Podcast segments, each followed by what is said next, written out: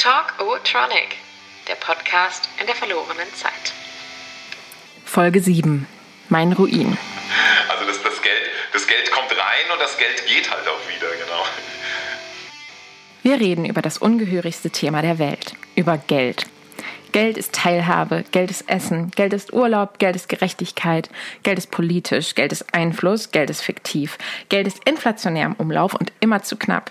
Geld ist Olaf Scholzes Fetisch für die schwarze Null. Geld zerreißt Familien noch am Sterbebett und vor der Geburt. Und Geld trennt die Gesellschaft fein säuberlich in die, die es haben und die, die es nicht haben. Ich habe schon bei Business Dinners mit Leuten zusammengesessen, die über ihre Ländereien und den Jagdschein des Sohnes und die Zweitwohnung in Berlin und das Au pair in New York sprachen. Ich, als Kind zweier verarmter Studenten aus Arbeiterfamilien, die ich zehn Jahre vorher meine Mittelstufenzeugnisse ans Arbeitsamt schicken musste, um zu belegen, warum ich noch keine Ausbildung mache. Sitze also zwischen Champagner und Selbstverleugnung und will nicht auffallen und gleichzeitig fragen, was die Tischrunde wohl darüber denkt, dass Kindergeld auf den Hartz-IV-Satz angerechnet wird.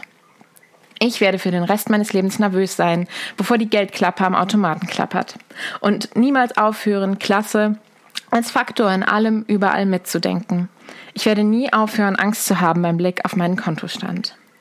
Und darüber rede ich heute mit dem Mann, der Steve Jobs mindestens 50 Paar Sneaker finanziert hat, während er selbst in einer unrenovierten Wohnung über einem China-Imbiss wohnte.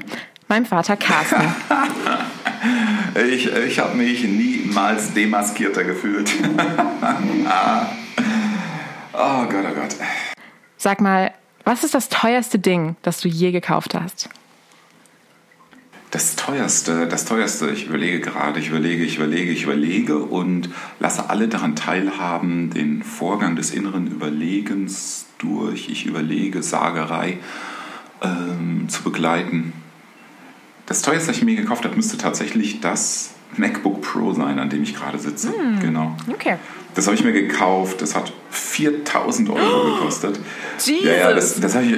Ja, ja, total und, und, total dumm. Das habe ich mir damals gekauft, nachdem ich die Fotos von Tante Inge entdeckt hatte und dachte, ja, ich muss jetzt irgendwie großartige Sachen in Photoshop machen und ich brauche äh, zwei Terabyte Speicher und ich brauche einen sauschnellen Rechner und ich will ja Plakate großziehen und Ausstellungen konzipieren und habe dann alles Geld, was ich bis zu dem Zeitpunkt gespart hatte, in das MacBook Pro 15 Zoll oder was immer es ist, gesetzt. Ja, und mittlerweile benutze ich es hauptsächlich für Zoom-Meetings. Hin und wieder kommentiere ich was bei Instagram. und mit einem 4000 Euro teuren MacBook Pro ähm, macht Chatten zwischen spiegel.de, Frankfurter Rundschau.de und der ein oder anderen kroatischen Seite richtig Spaß. Cool. Was für eine bittere Frage. Kleine Korrektur. Ähm, du hast behauptet, äh, deine Eltern seien Studenten gewesen. 50 Prozent äh, deiner Eltern waren Studenten, die anderen 50 Prozent waren ungelernte Hilfsarbeiter und damit meine ich mich, genau, das wollte ich nur noch mal korrigieren. Das ist schön, dass du dich noch weiter da reinreitest. Naja, aber man muss ja dann jetzt zur Fairness sagen, du hast ja quasi diese formativen frühen Jahre meines Lebens irgendwie an der Uni rumgehangen und da gearbeitet und genau. ähm, also irgendwie in diesem orbitären Akademikerzirkel irgendwie. Abgehangen. Stimmt, im, im mein, mein, akademischer Werdegang äh, sind äh, drei, vier, fünf Jahre im Copyshop der Uni Wuppertal, genau. Hey! ich habe die gleiche Luft geatmet wie ähm, Bauingenieurstudentinnen und äh, Philosophiestudenten und was immer man da oben noch studieren konnte an der BUK in Wuppertal. Ja. Bist du eigentlich erstaunt über die 4000 Euro? Hast du gedacht, ich hätte schon mal irgendwas Teureres gekauft oder hast du noch nicht mal gedacht, dass ich mir sowas Teures je gekauft habe? Nö, ich bin. Also, ich hätte mich gewundert, wenn du für etwas mehr Geld ausgegeben hättest als für Apple-Produkte. äh. Nee, ich hätte jetzt. Ich habe irgendwie überlegt, ob es vielleicht irgendwie mal eine Reise gab oder so, die du in den letzten Jahren gemacht hast, mit irgendwie krass teuren Flugtickets oder so. Ähm, aber nee, also nicht wirklich. Ich meine, bei anderen Menschen könnte man vielleicht erwarten, dass sie sagen, ja Mensch, unsere 8000 Euro Designerküche oder das Auto oder so. Aber dafür kenne ich dich jetzt auch gut genug, dass ich das jetzt äh, gar nicht gedacht hätte. Nee, das einzige Auto, das ich jemals in meinem Leben hatte, Ähm, ist ja mittlerweile auch im Autoschrott äh, äh, jenseits gelandet. Das hat 400 äh, Euro gekostet. Das war, aber das war ein, ein, ein Top-Dreier-Golf-Kombi äh, und äh, war nur deswegen so günstig, weil der Koch des Ladens, in dem ich arbeitete, den unbedingt loswerden wollte. Und dann hat er ihn mir gegeben. 96er Golf. Ja. Hm. Der ist weg, genau. Und teure Reisen, ja, ich habe schon teure Reisen gemacht, aber die haben niemals an den 4000 Euro gekratzt.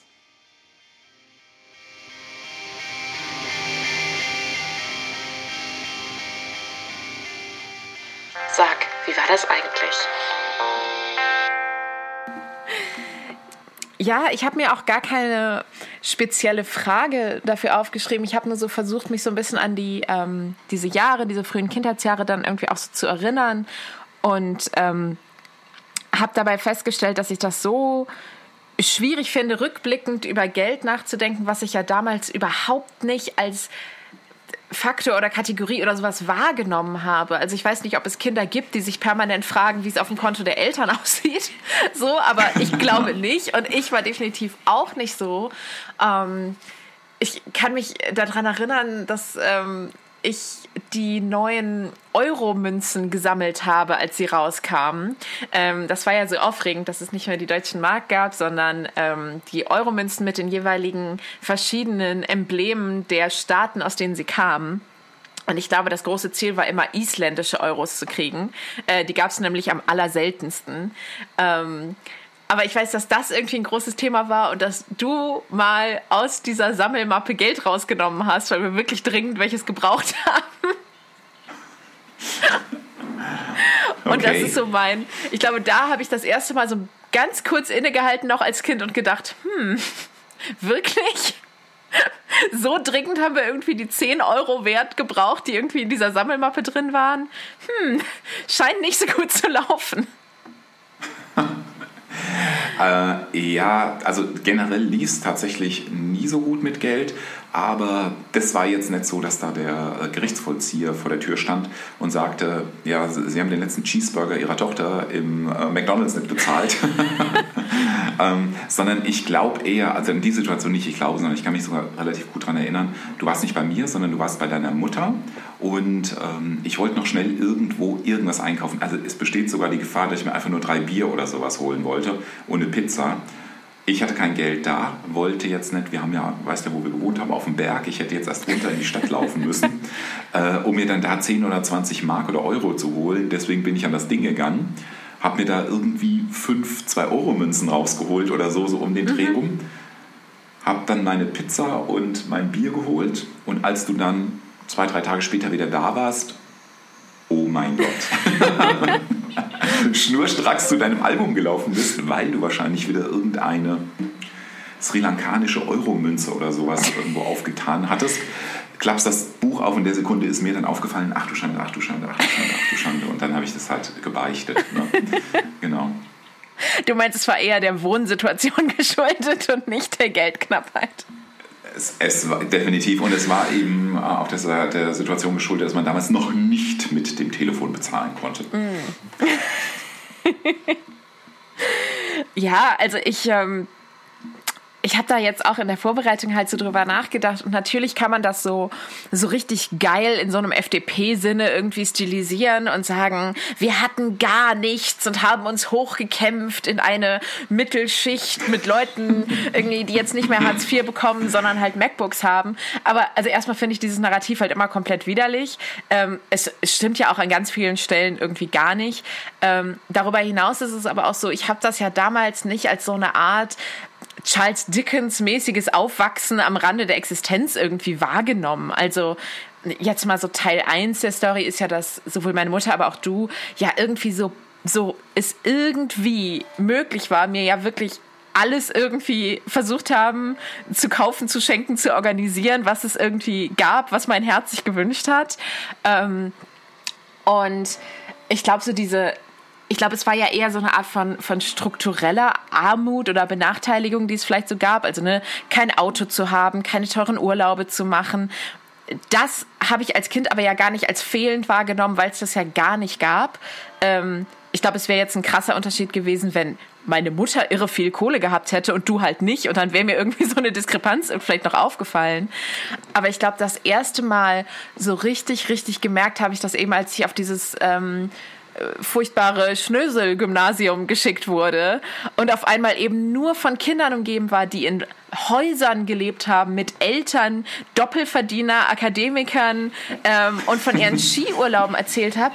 Und ich saß da so in diesen abgetragenen Klamotten von Cousin Nummer 5 und Stiefmutter Nummer 3 und dachte so, was ist hier eigentlich los? Und ich glaube, ich habe wirklich so die, die ersten drei, vier Jahre auf dieser Schule nur damit verbracht, permanent irgendwie so ein bisschen verwirrt und traurig, aber auch total wütend zu sein, weil ich das einfach nicht begriffen habe, diesen, diesen Unterschied, den es macht, Geld zu haben oder kein Geld zu haben. Und die anderen Kinder aber natürlich auch nicht, weil ich für die halt auch irgendwie sowas ein bisschen merkwürdig aussehendes, Aussätziges war.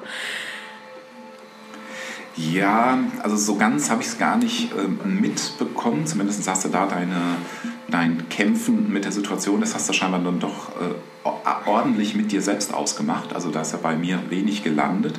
Ähm, und es war ja so, dass wirklich viele oder eine Reihe von deinen Freundinnen, die sind ja wirklich auch immer bei uns gewesen. Und es mhm. war, ich weiß auch, dass ähm, es Momente gab, die haben sich in, ihrer, in unserer Wohnung umgeguckt, wie in, wie in einer Kulisse oder so. Das, ja. das, war für die eigentlich keine Wohnung. Also wir hatten eine kleine, aber total niedliche Wohnung.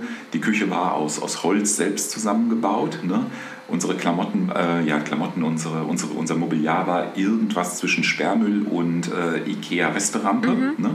Aber ich glaube tatsächlich, die Wohnung hat doch, doch schon so sehr viel Liebenswürdigkeit und Style irgendwie ausgestrahlt. So, das hat es, glaube ich, dann mehr überlagert. Mhm. Also wir haben jetzt nicht wie, keine Ahnung, Van Gogh in einer ähm, holzverlausten Bude ähm, unser Dasein gefristet. Ne? Ja.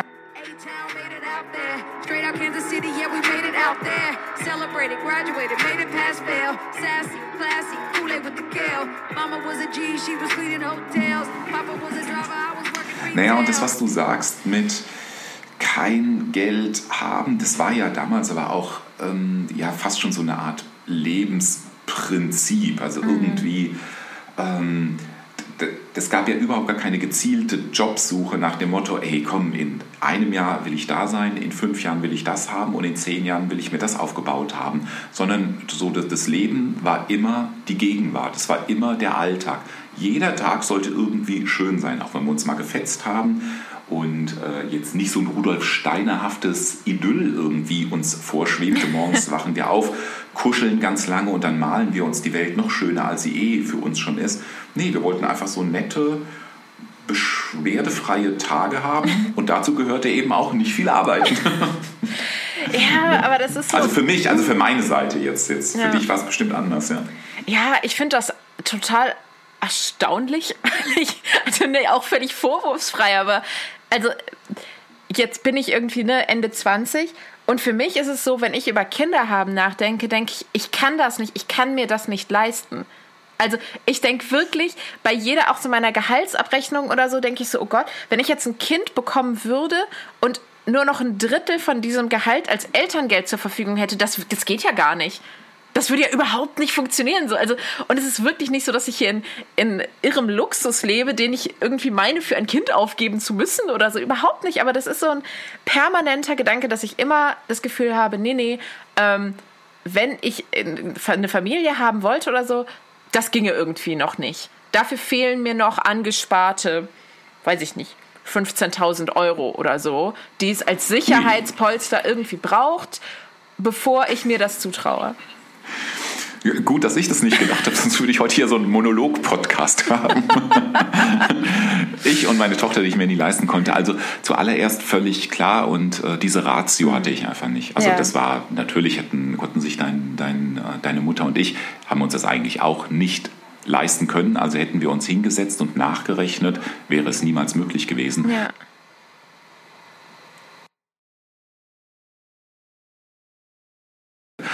Und es hat sich aber auch natürlich völlig, völlig geändert, die ähm, Einstellung ähm, des Lebens mit Kindern. Also damals war klar, wenn jetzt so ein Kind kommt, auch jetzt bei uns in der alternativen Form, dieses Kind wird an unserem Leben teilhaben. Mhm. Heute ist es ja eher so, jetzt ein bisschen klischeehaft gesprochen, wird das Leben um die Kinder herum gebaut. Und dadurch haben natürlich auch die Kinder, sind ein ganz aktiver Posten sozusagen in der Monatsabrechnung mhm. geworden. Ne? Man will, dass es diesem Kind speziell sehr gut geht. Dieses Kind hat genauso Anspruch auf neue Klamotten wie man selbst. Und ähm, alles um dieses Kind herum wird sozusagen eben auch gegebenenfalls mit einem Minus und mit einem Plus versehen. und so waren, das war dann damals nicht so. Mhm. Ne? Aber das ist völlig klar. Also gucke ich mir selbst heute, wenn ich jetzt hier, ich wohne im Frankfurter Nordend, ich gehe tagtäglich an kleinen Kindern vorbei, deren Klamotten teurer sind als das, was ich trage. Ne? Ja. Das hat sich, es hat sich wirklich stark geändert. Aber das ist gar kein Vorwurf, sondern das ist halt, ähm, ich, wir hatten damals den Gedanken nicht, uns vielleicht auch mal ähm, das, finanzielle Gedanken um so ein Kind herumzumachen. Eben weil es hätte ja auch mal sein können, dass das Kind vielleicht einen Segelschein machen möchte oder wir vielleicht mal äh, nicht nach New York fliegen und das nur können, weil jetzt zufällig Carstens Schwester da drüben eine, eine Wohnung hat, sondern dass man sagt, ey, wie geil wäre es, das Kind ist jetzt geboren, wie geil wäre es, wenn wir in neun Jahren das Kind schnappen und uns in New York einen Camper mieten und wir schlagen uns nach San Francisco durch. Ne? Mhm. Ähm, solche Gedanken hatten wir einfach nicht, null. Ja. Und es war aber auch ähm, herkommend dann wiederum äh, von unseren eigenen Eltern, da hatte einfach auch niemand Geld. Ja. Ne? Es ist ein Wunder, dass mein Vater ein, ein, ein Haus irgendwie in Aschaffenburg hat. Ne? Das ging nur über, über 129 Familienprogramme der Stadt Aschaffenburg. Ne? Ich dachte immer, das wäre so eine Mauschelei gewesen, dass er das im Grundstück beim Pokern gewonnen hat oder so. Psst. Psst. oh Gott, Entschuldigung.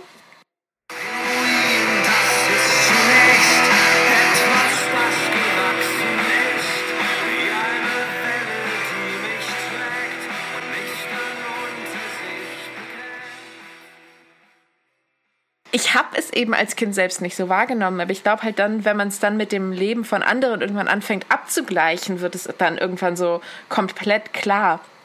Ähm, zum Beispiel, ich erinnere mich, dass ihr mir damals den ähm, Urlaub in Rom, das war mein Geburtstagsgeschenk. Ähm, hm. Und ich, also als Kind, ich fand das halt geil. Also ich meine, ich wollte lieber einen Hund haben, aber das ist eine andere Story. Aber ähm, dieser Urlaub in in sich selbst, das fand ich ja super und ich habe mich da ja auch irre drüber gefreut. Mir war auch das Framing egal. Ich habe die Geschichte irgendwann später mal jemandem erzählt und der guckte mich an und sagte, dein Geburtstagsgeschenk war der Familienurlaub? Und ich habe gesagt, ja, ja. Und er hat gesagt, nee, nee, normal ist es, du kriegst was geschenkt zum Geburtstag und dann fährt man im Sommer weg. Das ist nicht, das ist nicht der gleiche Budgettopf. mit, mit, mit welchen Leuten du rumhängst, widerlich. Und das hat mich ähm, wirklich ja. auf irgendeine Art total getroffen. Und ich dachte so, stimmt, ich, eigentlich fehlt mir noch ein Geschenk zum 11. Geburtstag.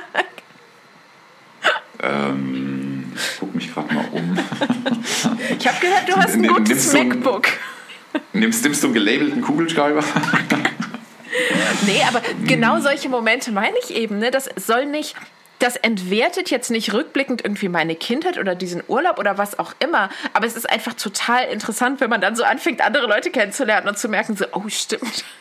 Das war irgendwie, irgendwie war das schon sehr anders und auch wenn ich jetzt so mir Fotos angucke, damals aus der Wohnung oder ne, der Wohnung meiner Mutter, ich denke immer so, Gott, oh Gott, oh Gott, das könnte man heute aber nicht so gut bei Instagram posten. da würde ich immer das Jugendamt rufen. Ja, also das ist, also das ändert sich, ähm, bei mir ändert sich natürlich die Perspektive nicht mehr so stark wie bei dir. Also ich war ja quasi also ich, ich war ja da schon erwachsen mhm. und habe das ja mitgestaltet und ich kenne auch die, äh, ich habe auch die Wohnung deiner Mutter durchaus noch, noch gut abrufbar. Ähm, für mich hat sich vor kurzem habe ich mal ein Foto wiederum der Wohnung meiner Mutter als junge Frau gesehen und bin auch zu Tode erschrocken. Also da kann ich mir vorstellen, dass es dir äh, ähnlich geht. Also mhm. äh, bezüglich unserer Wohnung. Ähm, zum Beispiel war jetzt äh, die Wohnung deiner Oma, die war einfach voll mit Tierfällen. Und das stimmt ja. Die hat ja, die hat ja überall ein Kuhfell und ein Bärenfell. Und dann hatte die zum Beispiel. Aber woher? Ähm, Warum? Das ist, glaube ich, so eine australische Tradition. Oh. Wir essen das Tier und wir ziehen es aus und legen es uns dann auf den Boden oder so. Ne? ähm, okay. Und dann hatte sie zum Beispiel auch extrem, äh, hatte diese, diese 80er Jahre Mode der Makramee-Stickerei. Das ist, wenn du ja, so ja, deine, aber das ist ja deine jetzt Sachen selbst zusammengehäkelt hast. Aber das ist ja jetzt Ne? wieder geil. Ja, aber das sah aus. Ich, ich habe American Horror, Horror Story bei Netflix, da habe ich nur drei, vier Folgen gucken können. Nachdem ich das Foto gesehen habe, was ich auch, ich musste gar nicht viel mehr Zeit investieren. Also die Wohnung sah wirklich gruselig aus. Also es sah wirklich, wirklich gruselig aus. Die Wohnung war ja, egal wie schrottig die Möbel waren, die war ja gefüllt mit Liebe. Ja, ja. Es ist einfach so. Und ich weiß, das war ja auch bei uns. Bei uns strahlte da oben im Wilhelm-Rabe-Weg. Die war erstmal baulich sehr schön, also weil da einfach die Sonne die ganze Mhm. Zeit reinstrahlte. Die war offen, die der der nah, nahezu Loft-Charakter, ne? äh, was die Sonnigkeit und die, die Helligkeit und das Offene anbelangt. Ne? Und dann war das, oder ist es ja so ein rustikales Haus aus, dem, aus 1830 oder so, auch noch voll geschichtsträchtig, voll in ne, Geheim äh, verlotet. Ne? Und alle Leute, die da kamen, die waren gegebenenfalls irritiert davon, wie kann das sein, dass ein Kind aus dieser Kaste ins WDG-Gymnasium geht. So, die waren schon irritiert. Ähm, aber insgesamt mochte, also die Wohnsituation, die war schon fast idyllisch. Ne? Also ich glaube, das hat, du wohnst in der Stadt, aber im Wald. Ähm, du siehst mehr Eichhörnchen als SUVs beispielsweise. Ne? Also das hatte schon was für sich. Ja. Ja, äh, weiß ich nicht. ich, ich will das auch gar nicht so. Ähm, ja. Gib Natürlich. endlich zu, dass du eine wunderschöne Kindheit hattest. ich, ich, ich spüre das natürlich auch so bei, bei dir dann da jetzt durchscheinen und natürlich will man das dann so im Rückblick auch irgendwie so ein bisschen einordnen und verteidigen und ne und sagen so ja es gab ne vielleicht nur einfach verglaste Fenster aber dafür einen schönen Blick nach draußen so, also, ne, ist, man war sehr nah dran an diesem schönen Blick nach draußen es gab keine zweite Schicht Isolierung die einen davor bewahrt hätte oder so Man hat die Eichhörnchen atmen gehört. Wenn sie den Baum hochflitzten und oben ausruhten und schnauften, wir hörten sie atmen. Ja, aber ich möchte jetzt einfach nochmal irgendwie. Es ist natürlich albern, das dann immer so zurückzudrehen, aber die Wohnung wäre halt. Das wäre ein komplett anderes Leben gewesen, wenn man eben zum Beispiel ein Auto gehabt hätte. Also einkaufen gehen oder auch morgens da diesen Berg hoch in die Schule. So, das ist so. Ähm, natürlich, das ist jetzt alles nicht tragisch und am Rande der Existenz, aber es war schon, glaube ich, und das ist so für mich so der, der Kernpunkt eigentlich, wenn es um Geld geht, es war einfach härter, als es hätte sein müssen oder als es für andere war. So, diese Frage so, läuft man jetzt durch den dunklen, gruseligen Wald oder den krassen Berg? So, ähm, ne, muss ich jetzt irgendwie, ne, auch in diesem Wechselmodell, muss ich jetzt meinen Rucksack, meine Sportsachen, meine Büchertasche, meine Badtasche, meine Spielzeugtasche, muss ich die jetzt den Berg hochschleppen in den Bus und runter in die Wohnung meiner Mutter oder packt man das halt einfach ins Auto oder hat im Zweifelsfall halt vieles doppelt. So, das, das sind so Sachen, wo ich halt im Rückblick denke, Mensch, ihr habt es euch auch so irre schwer gemacht. So, warum war der Kinderarzt am anderen Ende der fucking Stadt und nicht einfach irgendeiner hier in der Innenstadt? So, warum, warum war alles dann immer noch so, so extra schwierig und so ein extra Hassel dann irgendwie? Wo kriegen wir das Geld für den Taschenrechner in der Schule her? Ähm, Ne, wie, wie organisiert man sowas wie ein Ferienprogramm? Ich hätte halt die Hoffnung, wenn ich und mein großes Finanzpolster eines Tages ein Kind zusammenbekommen, ähm, dass, dass solche Fragen dann einfach irgendwie leichter zu beantworten sind. Ja, ähm, denk, denk bitte dran, dass du einen völlig anderen Intellekt hast, eine völlig andere Ausbildung und natürlich auch mit einem ganz anderen Selbstbewusstsein ausgestattet bist. Ne? Und das war bei mir auf gar keinen Fall so. Also das, äh, diese, diese verrohte Art und Weise, in der ich aufgewachsen bin, also ohne da jetzt ähm, den Eltern die komplette Schuld, meinen Eltern die komplette Schuld in die Schuhe zu schieben, aber das waren keine Role Models ähm, für Vernunft. Ist einfach nicht so. Das waren auch kein, absolut keine Role Models äh, im Sinne von pfleglichem Umgang und äh, fürsorgliche Liebe und äh, Nestwärme und das waren auch absolut keine vor äh, Role Models im Sinne von wir bereiten ein Kind auf das Leben vor. Ja. Ne? Das haben wir einfach, also das haben wir als Kinder nicht mitbekommen. Das heißt, all das, was du jetzt sagst, ähm, also du, bist da schon, äh, du bist schon anders präpariert worden für diesen, äh, für das Leben. Also das war ja, ich weiß, dass ich von Anfang an ähm, oder von, von sehr früh an mir dachte, eigentlich will ich nur äh, drei Sachen. Ich will, ähm, wenn ich ein Kind habe, äh, die darf niemals geschlagen werden. Ne? Niemals äh, darf Emily geschlagen werden, Punkt eins. Und Punkt zwei, die soll ihr Abitur machen. Und Punkt drei, die soll einen Führerschein machen. Das waren so für mich, deshalb, das waren immer so meine Prämissen. Ne? Dass ich mir wirklich dachte, wenn die mal irgendwas studieren will, wenn die mal irgendwo hinfahren will, dann kann die das alles. Und das mhm. gab es ja bei mir also ob ich in die Schule gegangen bin oder ob ich nicht in die Schule gegangen bin, das haben meine Eltern, das haben die nicht so richtig mitbekommen. Ja. Ähm, zum Führerschein hätten sie gegebenenfalls was dazugeben müssen. Ähm, da hatten sie selber gar nicht die Möglichkeit dazu. Mhm. Schlagen ist halt nochmal ein ganz anderes Thema. Ne? Ähm, deswegen, ähm, ich, ich weiß, dass du hast zu 100% recht. Wir haben es uns in dem Sinne schwer gemacht, als dass wir noch sehr verwurzelt waren in unserem Aufwachsen und dann so der Kick gefehlt hat. Deswegen das, was du vorhin mit der FDP gemeint hast, also ähm, also uns hat der Motivationskick gefehlt, vielleicht fast so ein amerikanisches Verständnis dafür zu sagen, fucking hell, den Scheiß habe ich überstanden, aus, in den Sumpf, da ich weiß nicht, wie Wurzeln aus dem Sumpf raus. Mhm.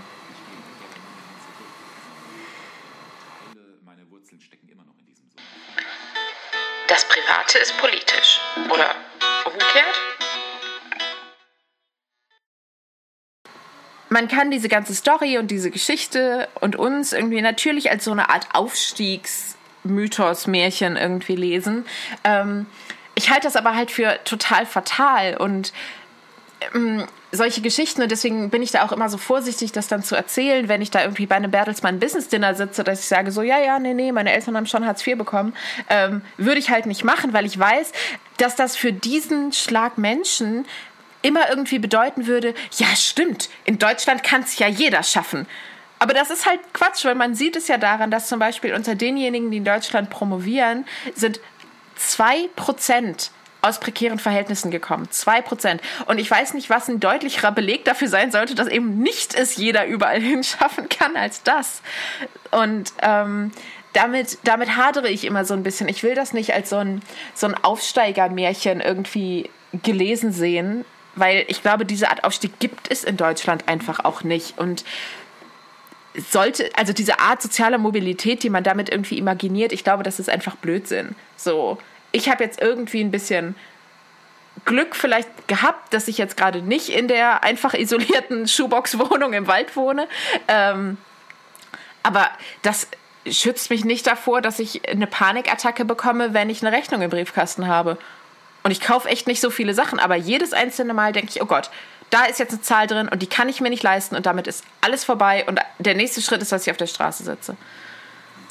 Ja, guck, und das ist ja, ähm, das finde ich super interessant, weil äh, ich habe überhaupt kein, keine Panik vor Rechnungen, ich habe auch keine Panik vor einem äh, großen Kontominus. Ich weiß auch, dass dein Großvater überhaupt keine Panik vor Rechnungen hat. Selbst wenn man die äh, nicht bezahlen kann, dann kannst du die halt jetzt nicht bezahlen. Zahlst halt nächsten oder übernächsten Monat. Wahnsinn. Gegebenenfalls kommt, gegebenenfalls kommt halt irgendwie noch eine, eine ordentliche Strafpackung obendrauf und da wird dann halt von mir aus aus einer 47 Euro Rechnung plötzlich eine 81 Euro Rechnung. Passiert halt, aber ging halt nicht anders. Wahnsinn. Und das ist eigentlich das Interessante, mhm. dass man, ähm, dass wir wahrscheinlich ganz unterschiedliche äh, Beziehungen zu Geld haben. Ne? Nämlich ein relaxedes auf meiner Seite, ein völlig verantwortungsloses auf Opas Seite. Und dass du wiederum ähm, eben dummerweise so ein Hybridwesen bist aus erstens Vernunft, vernünftig umgehen und dann schallt aber sozusagen aus deiner Vergangenheit oder jetzt bei mir sogar noch aus deiner Gegenwart immer eben auch noch die Unvernunft rüber und du sagst, so nicht. Aber das ist schon Zeichen deines Aufstiegs, jetzt in, äh, im monetären Sinne, im fiskalischen Sinne, dass du reflektierst, also dass du sogar in der Lage bist zu übertragen, wie wäre es jetzt weniger Geld zu haben, wie wäre es ein fettes Kontominus zu haben. Mir gelingt es ja gar nicht so richtig vorzustellen, ja, wie wäre es denn irgendwie 20.000 Euro plus zu haben oder so. Ne? Also das ist so immer noch ziellos, also das ist immer noch kein Ziel und deswegen so vorstellungslos. Also ich, ich, ich habe das gar nicht im Kopf. Also weißt du, ähm, also was ich eigentlich sagen wollte ist, wüsste ich, dass ich jetzt 25.000 Euro auf dem Konto habe, das sorgt bei mir, würde bei mir, also das sorgt bei mir jetzt schon die Vorstellung überhaupt nicht für Jubelarien, während bei dir die Vorstellung, du hast 4.800 Euro minus auf deinem Konto, wahrscheinlich sofort für Herzrasen und, und Atemnot äh, Ja. sorgt. Ne? Ja, ja, exakt Also dadurch jetzt. kann man, kann, kann man ja schon fast davon ausgehen, dass die Leute die Kohle nicht so wichtig nehmen, was das Thema anbetrifft, natürlich komplett relaxed sind. Mhm. Und wegen ähm, der Politik, nichts habe ich, also wirklich in der Politik, jetzt äh, mal ein bisschen pointiert ausgedrückt, nichts habe ich mehr, habe ich weniger verstanden als dieses, dieses äh, Diktat der schwarzen Null. Mhm. Ich habe mir die ganze Zeit, seit Jahren werden wir davon, wird alles begründet, ähm, Schließung von Schulen, ähm, Kostenpflicht beim Einatmen im Krankenhaus und wenn dein Kind blinzelt, muss man mittlerweile Blinzelsteuer zahlen, ausschließlich dafür, damit in Deutschland die schwarze Null herrschte. Ja. Ne, dieses Wolfgang Schäuble-Verdikt. Ne? Und ich dachte immer, Alter, es kann doch nicht sein, dass mein Land weniger Schulden hat als ich. so. Aber total Ja, ja. sinnlos. Ja, das, Also, äh, aber du bist, du bist einfach eine, du bist Typ schwarze Null, so nach dem Motto. Ne? Also Privat, nicht, ja. Ich will dich jetzt, politisch, politisch bin ich Typ, hau die scheiß Kohle weg. Es kommt eh keiner, der sie eintreibt. Können wir Schulden bei China machen? Topo, let's go. Lass das bedingungslose Grundeinkommen mit Bitcoin finanzieren, die wir uns ausgedacht haben. So, es kann keiner kontrollieren. Es ist auch völlig egal. Das Geld muss weg. Das ganze Geld muss weg. Private ist politisch, das Private ist auch die Taz. Ja. Ich habe hier für dich mal so einen Taz-Artikel aufgehoben. Mhm. Ähm, da berichten 1, 2, 3, 4, 5 Taz-Autorinnen ähm, davon, wie es war, ihr BAföG abzubezahlen. Ja. Schicke ich dir nochmal zu. Oder äh, wenn du demnächst hier in, in der Nähe von Frankfurt bist, gebe ich dir den. Geilo. Ist jetzt, dürfte jetzt nicht der Pulitzerpreis bei rumkommen, aber hat mich an deine Erzählung von vor ein paar Wochen erinnert, dass die Kohle äh, dann zurückbezahlt Ja. ist. Also bist du jetzt schuldenfrei. Ja. Also wenn du BAföG bezahlt Ja. hast und kein Kontominus hast und jetzt nicht irgendwie gerade eine Rate für einen ähm, Camper abstotterst, Ne, Hut ab. so, so ist das. Die, erst, die erste Loh seit langer Zeit, die schuldenfrei ist. Oder die erste, die aus der Familie Loh kommt und die schuldenfrei ist. Ja. Nicht schlecht. Jetzt ist es natürlich total absurd. Aber wenn ich jetzt so einen, einen Lebenstraum hätte haben können, dann wäre ich eben Printjournalistin geworden. Also in so einer perfekten Welt, wo meine Eltern mir einfach völlig problemlos jeden Monat 1000 Euro überweisen und sagen, have fun, was auch immer du tust, ähm, hätte ich halt nach dem Abi, wäre ich auf die Henry-Nann-Schule gegangen ähm, und hätte danach mich irgendwie an so einer prekären, freischaffenden Journalistengrenze irgendwie durch Hamburg oder Berlin durchgewieselt und wäre jetzt wahrscheinlich dann eine der Taz-AutorInnen, die äh, über ihr Leben erzählen. So. Und das fände ich nach wie vor, ist das so ein, so ein Happy Place in meinem Kopf, wo ich denke, ach, das wäre aber schön gewesen. So einfach nur freies vor sich hinschreiben und Bücher veröffentlichen und Co. Andersherum betrachtet, wenn ich mir jetzt vorstellen müsste, das wäre mein Lifestyle und ich müsste auf Künstlersozialkassenzahlungen hoffen und meinem Arbeitgeber irgendwie Rechnungen über 70 Euro Texte schicken, weil das, ähm, keine Ahnung, mein Einkaufsbudget für den Monat wäre. Ich würde ja sterben vor Angst, weil das ja exakt diese prekäre Spirale wäre. Also wäre ich behüteter und mit mehr Geld aufgewachsen, hätte ich mir wiederum ein prekäreres Leben ausgesucht, was mir jetzt im Rückblick aber total Angst machen würde. Also, siehst du, wie verkorkst das ist? Ja, ja, ganz So. klar. Ganz, ganz klar. Und Also das ist schon das, das, das große Überthema des Podcasts Geld. Das ist schon ein, ein, ein fetter Knoten in unserer aller Köpfe, also Ja. in, in dieser Familie. Ne? Ja. Und es ist ja auch, ähm, auf der einen Seite ist für mich halt Geld, wie gesagt, äh, damit finanziere ich mir einen, einen kleinen, netten, goldigen Alltag mit Urlaub. Ähm, zum Beispiel ein ganz schwieriges Thema bei mir, aber das ist dann für die nächste Kategorie, wie ist es mit Geld für die Kunst? Ne? Zum einen ist ähm, Geld mh, etwas, das ich tatsächlich mürrisch betrachte. Du hattest das in so, einem, in so einem kleinen Text vorhin auch schon so erwähnt. Ähm, wie betrachtet man eigentlich Leute, die reich sind? Und ich habe schon... Äh, ich lese natürlich auch so Sachen wie der Gründer von Amazon, Jeff Bezos oder so, der könnte von jetzt auf sofort die Armut in Amerika bekämpfen. Mit dem Geld, das der hat, könnte der jedem Obdachlosen, keine Ahnung, ein paar 10.000 Dollar in die Hand drücken. Und ich frage mich, wäre ich Jeff Bezos, und ich lese das und er wäre danach, glaube ich, immer noch Milliardär. Mhm. Warum mache ich das nicht? Ich weiß nicht, also für mich geht schon Geld einher eigentlich mit einer riesigen Verantwortung. Mhm. Und deswegen zum Beispiel so, wenn Bill Gates hergeht und sagt, er splittet sein Vermögen und finanziert äh, Gesundheitsprogramme weltweit, das finde ich schon achtenswert. Letztlich finde ich es eigentlich gar nicht achtenswert, sondern es sollte eine Selbstverständlichkeit sein. Ja. Mein Gedanke, meine Idealvorstellung ist ja tatsächlich von der Gesellschaft, dass man wirklich sagt, der Mensch darf in seinem ganzen Leben höchstens 2 Millionen Euro verdienen. Alles, was er darüber hinaus verdient, wird sofort vergesellschaftet. Mal gucken, wie es die Bosse bei BMW, ähm, der Deutschen Post und in allen Banken äh, so handhaben. Ne? Ja. Dass man sagt, okay, gibt's denn, kann man, kann man die, die, die Gier nach Geld dadurch ähm, künstlich beenden, indem man sagt, mehr geht nicht. Ja. Also unsere Gesellschaft lässt Ja, nicht ja. mehr zu. Ne? Das habe ich schon ein paar Also- Mal gelesen, so im Sinne von, du kriegst dann so einen Pokal, herzlichen Glückwunsch, du hast es geschafft. Genau, und ab jetzt hast du Freizeit. Ne? Tja, kann, kann, kannst auf dem Pferdehof misten Ich sag oder so. Du darfst so. auch weiterarbeiten, du kriegst nur kein Geld mehr. Ne? Ähm, Jens Spahn hätte sich davon nur möchte- seine halbe Villa kaufen können. Es hätte immer noch genügend Platz für äh, Jens Spahn und all die Menschen, die er liebt, in dieser Villa äh, gehabt. ähm, nee, aber ich, also wie gesagt, ich habe einen gewissen Ekel vor Geld, aber auf der anderen Seite weiß ich, dass man mit Geld voll viel Gutes auch machen kann. Ja. Letztlich ist das natürlich dann auch eine Selbstanklage. Ja, Alter, warum hast du dich nicht bemüht, ein bisschen mehr Kohle ranzuschaffen? Zum einen, klar, Emily hätte ein anderes Aufwachsen gehabt. Zum anderen, du könntest verantwortungsvolle Dinge tun. Ne? Also du kannst natürlich, wenn du in Charity, in den Charity gehst, kannst du tatsächlich auch ähm, Gutes tun mit Geld. Und dann machst du es nicht und ist eigentlich auch wieder eine deutliche Aussage über einen selbst. Armut, das ist ja auch zum Beispiel diese, diese Armut oder dieses prekäre, deine prekäre Kindheit. Du hast schon, äh, finde ich, auch sehr recht, äh, als du vorhin mal so kurz hast anklingen, anklingen lassen, dass man das natürlich auch nicht zu stark idealisieren darf, denn das ist eine Technik, die ich immer wieder anwende. Also wenn ich dran denke, an Emily und ihre Kindheit, denke ich ganz äh, ernsthaft, ganz oft so für mich, naja, allzu viel Kilometer haben wir ja nicht gemacht. Wir haben nicht viel Benzin rausgehauen. Weder Flugbenzin oder Flugkerosin noch Autobenzin. Auf der anderen Seite ist es natürlich, also das ist ja die bequemste Entschuldigung dafür, nichts zu haben. Besser gesagt, die schönste Erklärung, dass man ja. Weil, es, weißt du, das war ja nicht die Absicht. Es war ja nicht so, dass man sich hätte ein Auto leisten können, aber aus Umweltgründen sich keins geholt hat, sondern man konnte sich keins leisten. Ja. Kann natürlich heute erklären. Also mein biologischer Fußabdruck, der ist zumindest bis vor zehn Jahren ganz, ganz, ganz, ganz klein. Ja. Zeig mir einen, dem das egal ist. Und ich zeig euch einen Lügner. Wir bezahlen mit unserem Namen. Und gestorben, wenn wir tot sind. Nein, Glück, dass wir das lernen. Money Was macht eigentlich die Kunst?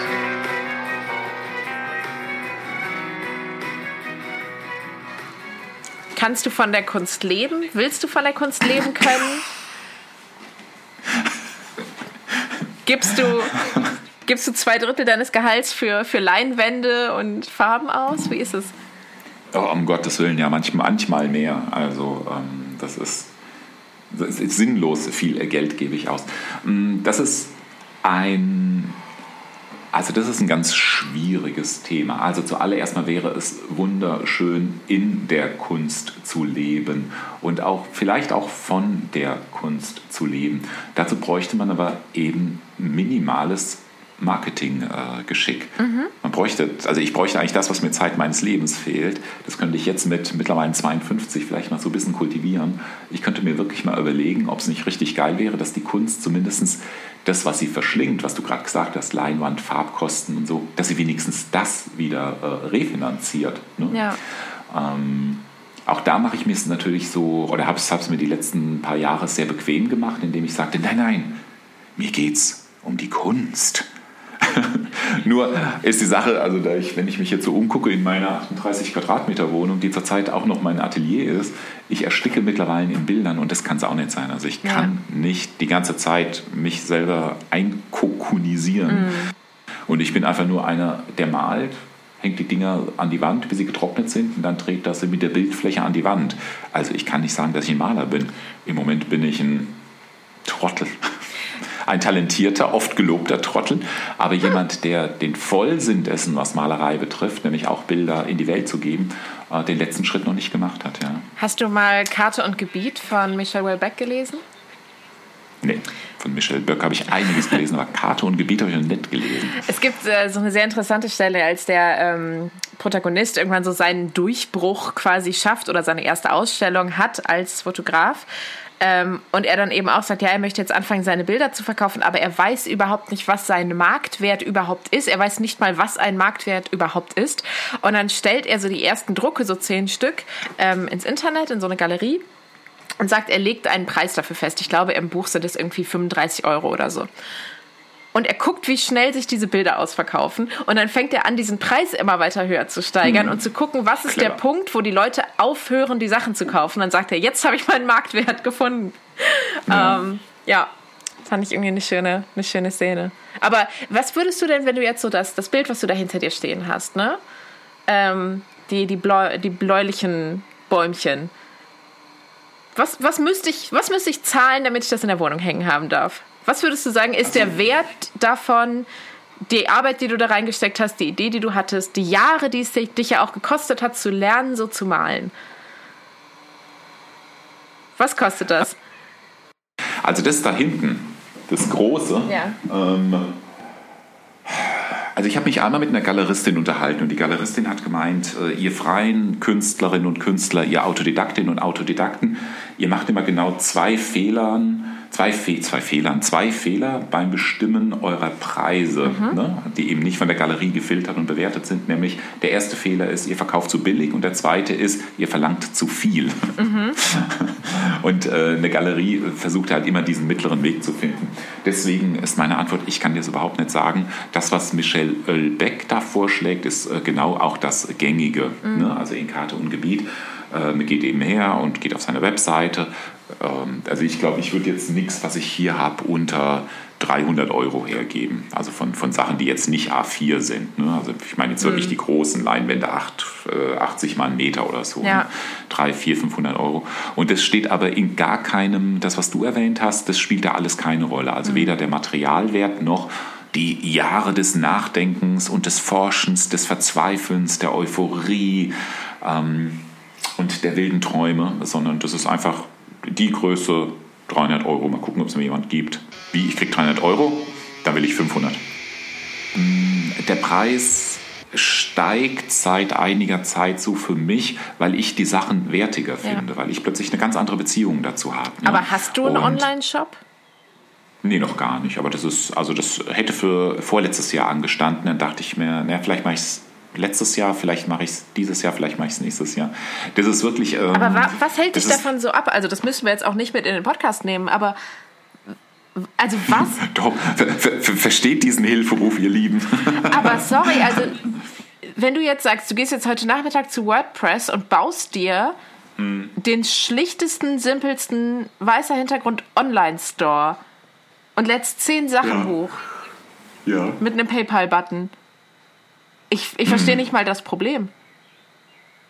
Also das, das Problem bisher, ganz, ganz seriös, war, ähm, es, es, gab mehrere Probleme. Zuerst mal, will ich überhaupt das verkaufen oder möchte ich das eigentlich so für mich behalten? Also sind das alles so meine Babys? Zum Beispiel meine, mein großes Vorbild, äh, Maria Lasnik, hat sich Zeit ihres Lebens schwerstens von ihren Bildern getrennt. Mhm. Picasso selbst hat sich schwer von Bildern getrennt. Also man musste die Leute teilweise wirklich mit Geld erschlagen.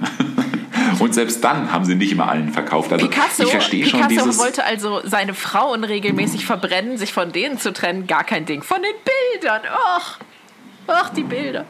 Ja, Entschuldigung, geh weiter. Zumindest bin ich ein halber Picasso. ich trenne mich ungern von Bildern. Äh, Frauen verbrennen möchte ich nicht. Nee. Ähm, also das ist tatsächlich ähm, auch da wiederum, Emily, mhm. ähm, du hast teilweise fehlt dir das Verständnis, weil du auch was solche Sachen betrifft, betrifft, äh, was solche Sachen betrifft, bist du akademisch geschult. Also du, du siehst in dir selbst, du erkennst eine Wertigkeit in den Sachen, die du machst und bietest du diese Wertigkeit an, setzt du die um, verlangst du auch entweder eine Art von, keine Ahnung, Respekt oder so, mhm. ähm, oder natürlich, dass du sagst, ich möchte dafür einen monetären Gegenwert mhm. haben. das ist, du kennst ja mein familiäres Umfeld, äh, und das ist mit Sicherheit auch eine Sache von Tante Inge gewesen mit ihren Fotos. Hast du keine Bilder, hast du keine akademische Ausbildung in dem Sinne, so nach dem mhm. Motto, du bist was wert. Deine Sachen, die du machst, sind was wert. Die sind wirklich Geld wert. Ne? Auf der einen Seite denke ich mir, das Bild ist so unglaublich viel mehr wert als meine Tätigkeit bei der Arbeit, aber was würde das dann kosten? Auf der anderen Seite, auch das war eine Zeit lang, das geht jetzt immer, immer mehr weg ist das auch irgendwie, lasse ich mir jetzt wirklich Geld dafür geben, für etwas, das ich künstlerisch gemacht habe. Also da hat mir auch jede jede, jede Waage gefehlt, äh, mich mal ein bisschen so auszuwiegen, mhm. um zu sagen, was mache ich eigentlich, was bin ich und was will ich damit?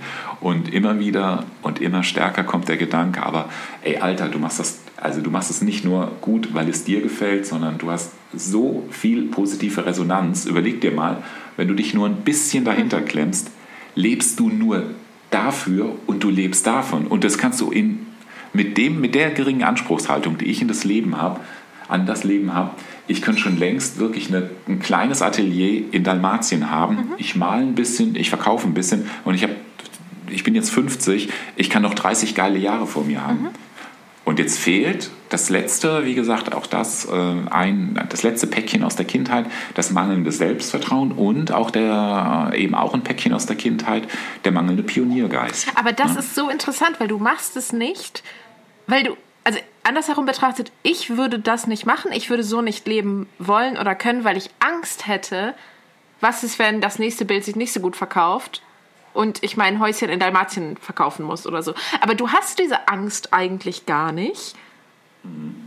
Aber dir fehlt quasi, ich hätte das Selbstbewusstsein, aber zu viel Angst und dir fehlt das Selbstbewusstsein, aber dafür hast du keine Angst. Also es ist total bescheuert. Das ist der Knoten der finanziellen, ja. äh, des Umgangs mit Geld bei uns. Ja. Wie gesagt, äh, du bist da schon einen ganzen Schritt weiter, hast aber trotzdem, wie gesagt, hast noch Urängste in dir. Mhm. Äh, mir fehlt noch ein gewisses Ur-Selbstvertrauen. Also Läuft. Es ist halt schon. Wir haben unsere Päckchen zu tragen. Läuft bei uns, ja. ja. Du hast ja mit deinem Buchprojekt und mhm. jetzt das Verlagssuche, ähm, das ist ja immer so ein bisschen hin und her bei dir. Ja. Denkst du in dem Bereich eigentlich überhaupt irgendwie an Geld? Denkst du ja, okay, mhm. meine Güte, vielleicht kommen ja 2000 Euro bei rum oder ist es null ein Thema? Naja, es ist halt insoweit ein Thema, als dass ich sehr früh schon gesagt habe, ich werde davon nicht leben wollen, nicht leben können wollen. Ähm, Genau, weil das eben so ein, was ich eben skizziert habe, ne, so ein prekäres Berliner Hipster-Lifestyle-Armutsleben irgendwie dann geworden wäre. Ähm, da hätte ich halt gar keinen Bock drauf und deswegen habe ich mich davon auch verabschiedet, bewerbe mich jetzt nicht aktiv um irgendwie Förderung, Stipendien etc., weil ich denke, nee, nee, das steht dann wirklich denjenigen zu, die davon leben müssen. Ich mache tagsüber was anderes für Geld, Miete, Kaffee dafür kann ich dann halt nachts in Ruhe schreiben. Das muss mir dann auch keiner bezahlen. Das ist dann meine Entscheidung, mein Leben. Ähm, ich denke bloß manchmal, wie absurd das ist. Also ich habe mal so ein bisschen rumgerechnet und überlegt, aber also selbst wenn sich jetzt dieses Buch, sagen wir, es erscheint nächstes Jahr und sagen wir, es verkauft sich bombastisch gut, dann würde ich am Ende vor Steuern wahrscheinlich 50.000 Euro damit verdienen. Also wirklich für einen absoluten Knüller. Der Best Case 50k. So, natürlich würde ich die jetzt morgen in einem Umschlag auf der Straße finden, würde ich einen kleinen Happy Dance aufführen. So. Ich würde es jetzt nicht ablehnen, liebe Verlagswelt. Gebt es mir. Aber andersherum habe ich mal gerechnet, okay, dann habe ich fünf Jahre, wirklich seit 2017, an diesem Projekt geschrieben. Das heißt, ich hätte 10.000 Euro pro Jahr damit bekommen. Das heißt, ich hätte weniger als 1.000 Euro im Monat dafür bekommen. Und damit ist es für mich total wertlos. Also ich meine das jetzt nicht böse, nochmal. Ich würde mich riesig freuen. Aber ich bin wirklich an einem Punkt angekommen, dass ich denke, nee, nee, ähm, die Arbeit, die ich da reinstecke, die wird das niemals refinanzieren. Also nie. Mhm. Für mich heißt davon leben können immer, ich habe 2000 Euro netto am Monatsende. Das würde es bedeuten, davon zu leben. Und so gut kann sich dieses Buch überhaupt nicht verkaufen. Also, und mhm. wenn jeder in Deutschland zwei davon kauft, würde nicht so viel dabei rumkommen. Und deswegen denke ich so, ich habe das für mich komplett monetär voneinander losgelöst. Sollte ich dafür jemals Geld kriegen und seien es 100 Euro, seien es 100 Euro, seien es 100.000 Euro, ich würde mich riesig freuen. Aber der, die Arbeit, die es gekostet hat, das ist nicht möglich, das irgendwie in Relation zu setzen. Aber Das muss ich halt auch nicht mehr, weil ich als Arbeit was anderes mache. Ja, und dann ist halt äh, noch die Frage, ähm, dein ja quasi nicht zu leugnendes Schreibtalent, Texttalent, das könntest du natürlich auch so deformieren oder so ähm, gestalten, dass du natürlich ne, äh, sagen wir einfach, heitere Kolumnen mhm. statt ähm, boshafte Einsteigertexte in Podcasts. Ähm, du könntest ja quasi dein Talent nehmen und sagen, ich lasse mich von meinem Talent, äh, mein Talent ernährt mich. Ich weiß aber, dass ich dafür schon die eine oder andere böse Kröte schlucke. Das heißt, ich schreibe halt auch mal eine Kolumne für die Welt, ich schreibe halt auch mal was für die Brigitte, ich schreibe halt auch mal, ähm, ne, du weißt, was ich meine, äh, für, die, für die Bäckerblumen oder so, dass du sagst irgendwie, also schreiben muss sein, weil ich habe ja das Gefühl, Schreiben muss bei dir sein. Du mhm. schreibst ja nächtlich, du hast dein, dein Newsletter, ähm, du schreibst hier äh, geile Einsteiger, du musst ja offensichtlich mhm. schreiben, so wie Tante Inge fotografieren musste, mhm. so wie ich irgendwie malen will und auch das wirklich, das, das wird mich mein Leben nicht mehr loslassen, die Malerei. Ne? Aber keiner von uns, weder Tante Inge noch ich bin, also ich bin mhm. vielleicht so ein bisschen auf dem Weg, noch du, sagen, äh, die Tätigkeit ist so überwältigend, mhm. das Talent ist deutlich erkennbar. Zur Not, wie gesagt, lutsche ich halt auch mal einer widerlichen Kröte, die gerade durch den Kompost gehüpft ist und schreibe halt eine Kolumne für die Welt. Aber genau das ist ja der Punkt, was ich eben gesagt habe. Das wiederum würde ich mir nicht zutrauen. Also ich kann so schreiben, wie ich schreibe, weil ich weiß, okay. das lesen 30 Leute und ich mache das nur für mich im Moment noch. Ähm, aber das, was ich eben skizziert hatte, ne, dieses freie Schreiben, ich bin freie Autorin, ich bin Anja Rützel oder so, ich könnte das nicht. Es ist wirklich, also meine, meine riesengroße Angst, dass ich irgendwie am Ende meines Lebens 60 Euro im Monat von der Künstlersozialkasse ausgezahlt bekomme, die ist mhm. gigantisch groß. Ich, also wirklich, es wäre ich habe größten Respekt für denjenigen, die das machen und die dann halt mal, ne, keine Ahnung, für die Heute-Show ein größeres Feature schreiben. Danke. Hä? Du doch nicht. Du bist der mit der Festanstellung und dem 4000 MacBook, sei still.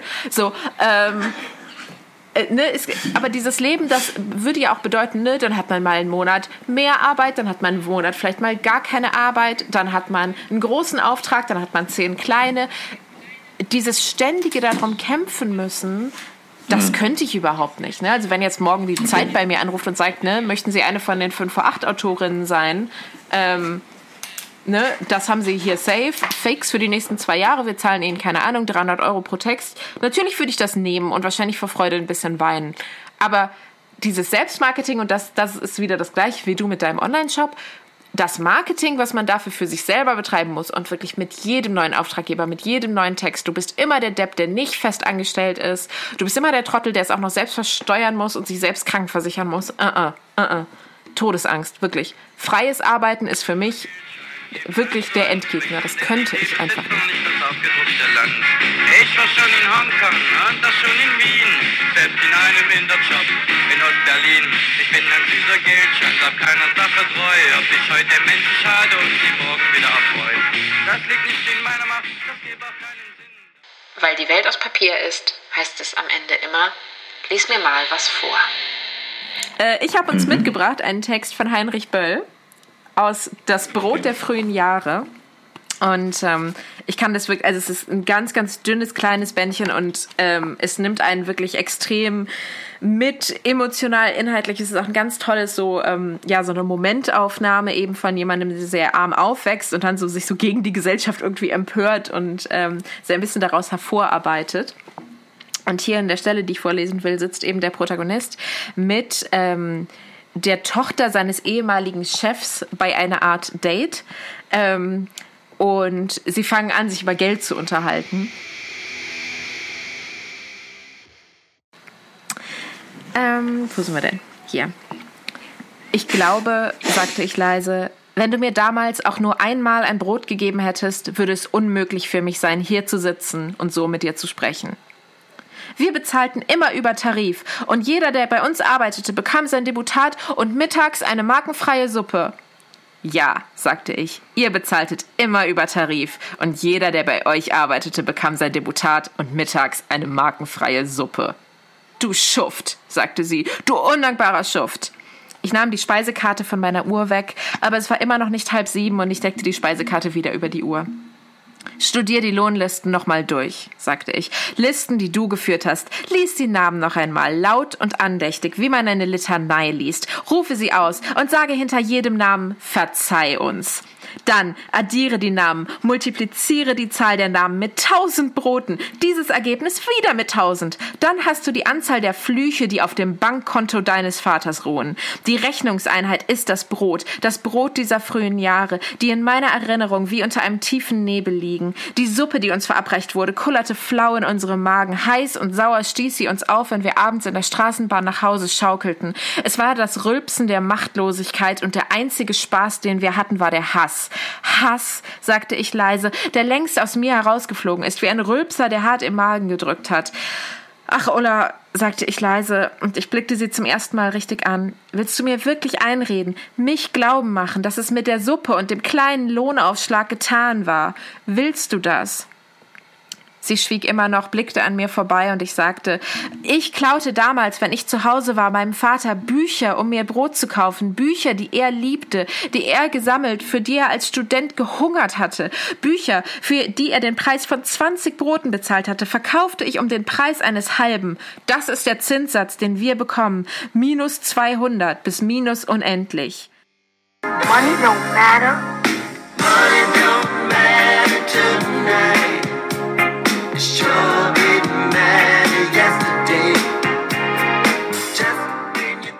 This is Talk Otronic.